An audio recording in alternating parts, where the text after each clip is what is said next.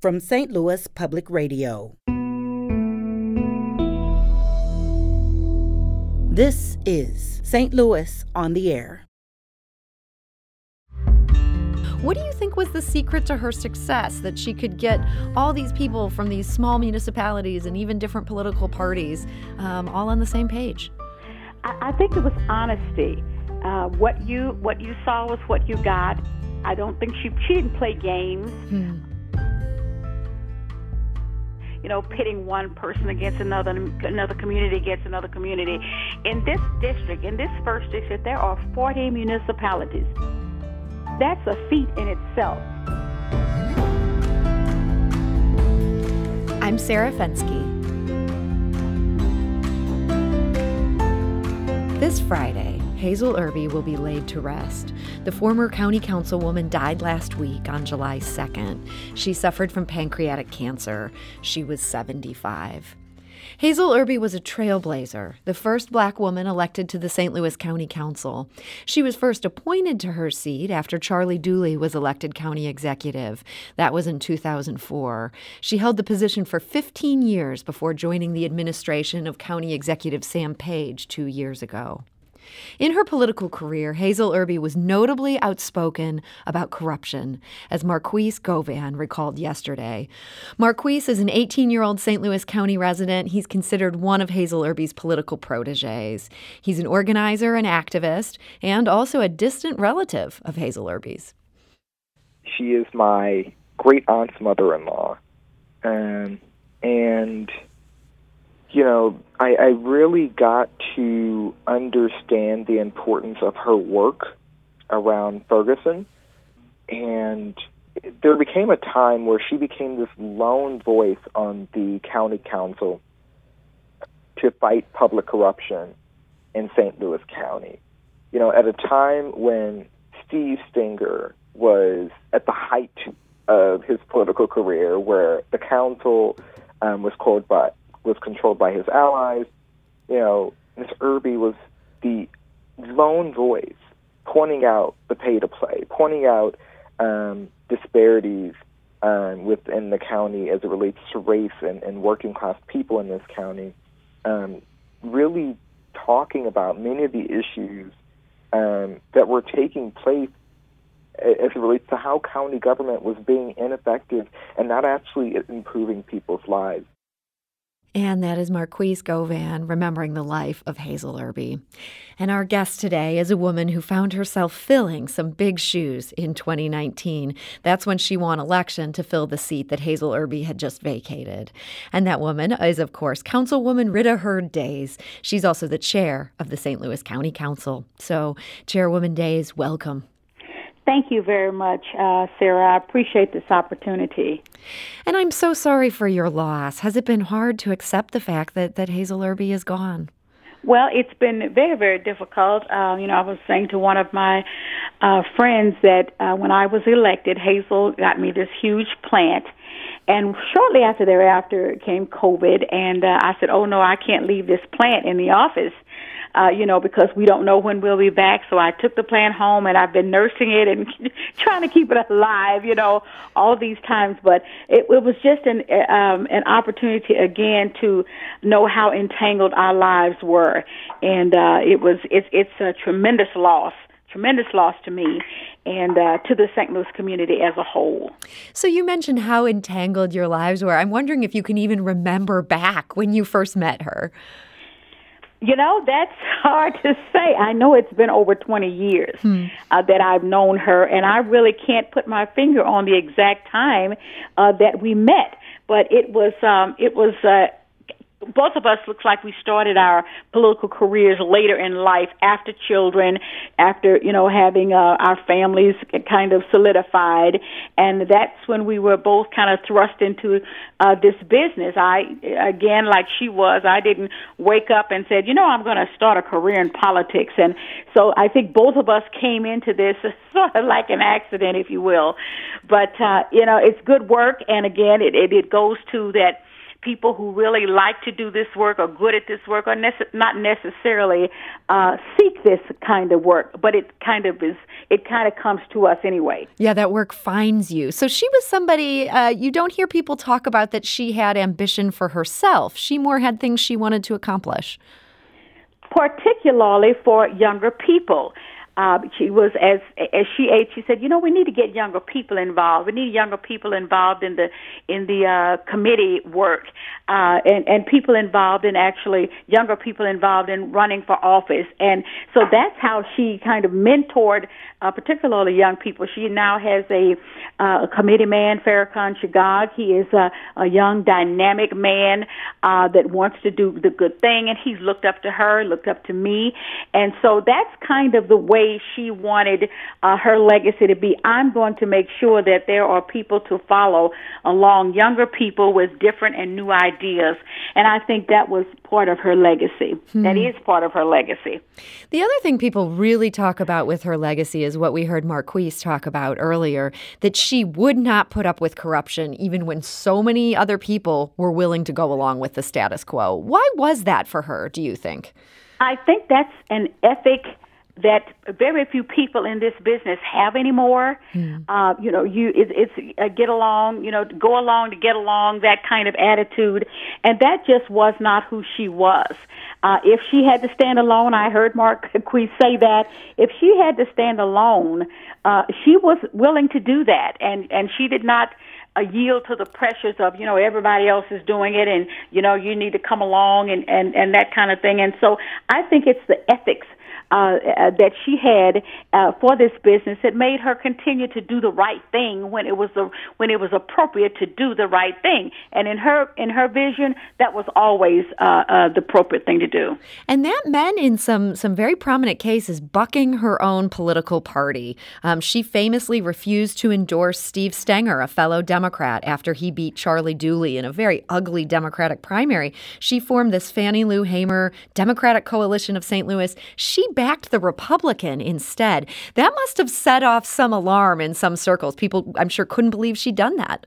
Well, I'm I'm sure uh, that uh, that's kind of what they thought, but we we we see the outcome and what the outcome of that was. Uh, but it, it was it was it was like I cannot condone doing the wrong thing, and uh, you know the way he came into um, power. Most of us were solid uh, Charlie Dooley supporters, and uh, you know we thought that this was the appropriate thing to do. You know we have this incumbent here. Why would you not go with him? And uh, he had done a good job, and so she just felt that absolutely I'm not going to I'm not going to support someone because they have uh, a political affiliation. And uh, and so what happened? We uh, she I'm not a member of the organization, but uh, I know that they did support a Republican uh, for that uh, that seat. And, and Councilwoman Days, I'm thinking of your own ascension to the chair of the county council. You ended up building a coalition that included both Democrats and Republicans. Um, as you won that chair, were you inspired a bit by Hazel Erby's willingness to find allies where she could?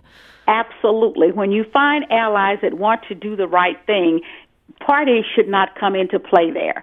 It's a, it's about doing what is appropriate, what is right, and at that particular time, that's what I thought. And so I will tell you that the uh, the, the the overwhelming support that our coalition received. You know, you had black, you had white, you had men, you had women, uh, you had Democrats and Republican, Republican, and and I think that's that's what people are looking for these days. They're looking for that on the national level. You know, our president is trying to do that, and I don't see any difference in that and the local level as well. Hmm.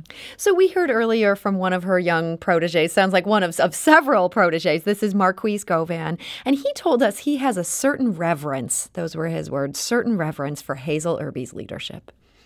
I mean, this woman brought together several like I, if anybody knows of how many mayors and city council people and alder people um, there are in in all these tiny St. Louis municipalities in North St. Louis County, she brought all of these people together, all of these black and Democratic officials, to be an electoral behemoth in a way. Like these folks were not operating in cohesion before her leadership.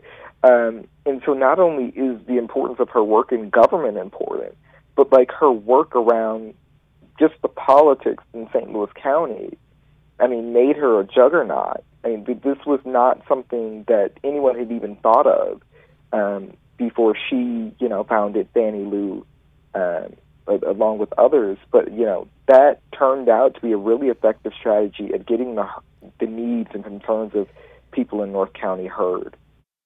And that is Marquise Govan. He's talking there about how she could bring people together. And this is such a fractured region that's been just such a problem in St. Louis for so many years. What do you think was the secret to her success that she could get all these people from these small municipalities and even different political parties um, all on the same page? I, think it was honesty. Uh, what you what you saw was what you got, I don't think she she didn't play games hmm. uh, with the information. She didn't play games with you know pitting one person against another, another community against another community. In this district, in this first district, there are 40 municipalities, whole and part of 40 municipalities, and that's a feat in itself to bring all these folks together. But I I think her message to them was we cannot do this singly, people. We are not getting what we need to do individually. So let's coalesce around issues that are pertinent to our communities. Let's work around those kinds of activities that we need to move forward so that we can bring the best and the brightest to this first council district. Hmm. So she left that council district uh, to go work for County Executive Sam Page.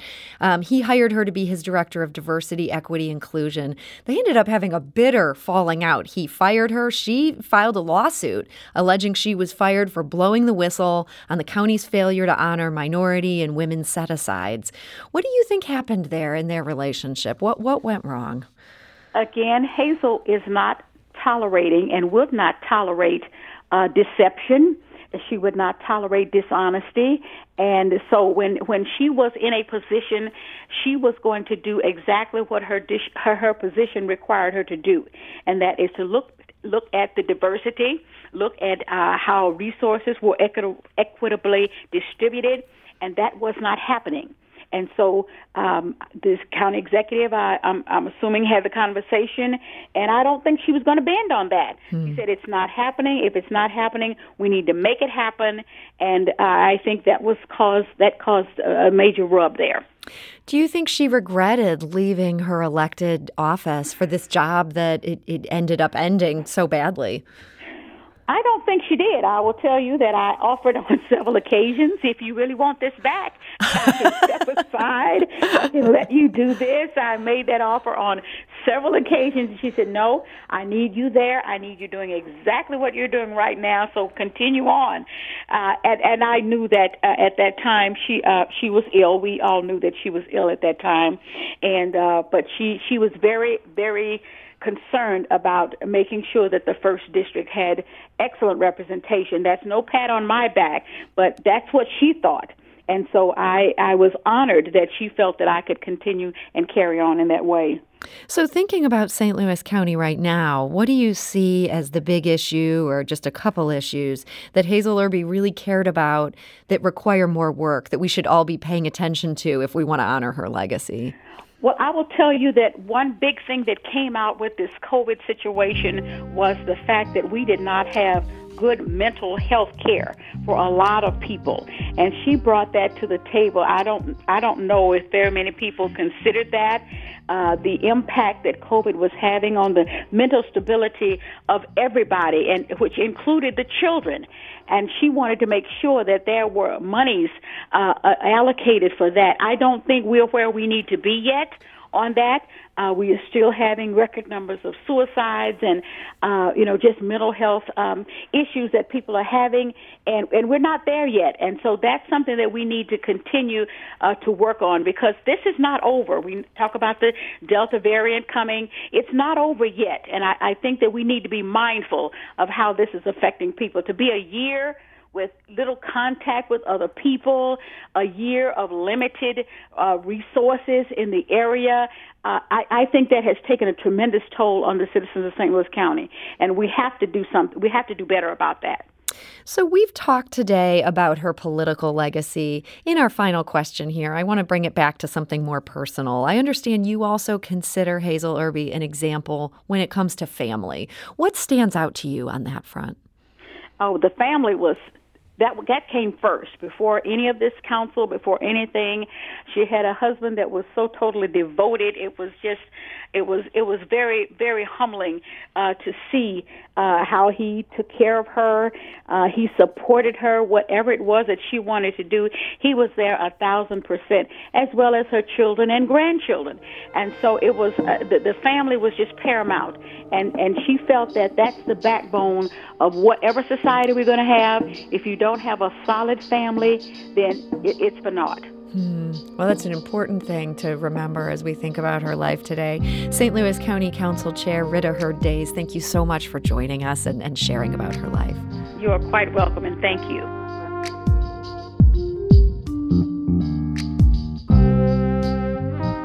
St. Louis on the Air is a production of St. Louis Public Radio. Understanding starts here. If you learned something new from today's episode, consider leaving us a review and rating on Apple Podcasts on the App Store. It's the easiest way to help people discover our show. We appreciate it. Thank you. St. Louis Public Radio is a member supported service of the University of Missouri St. Louis.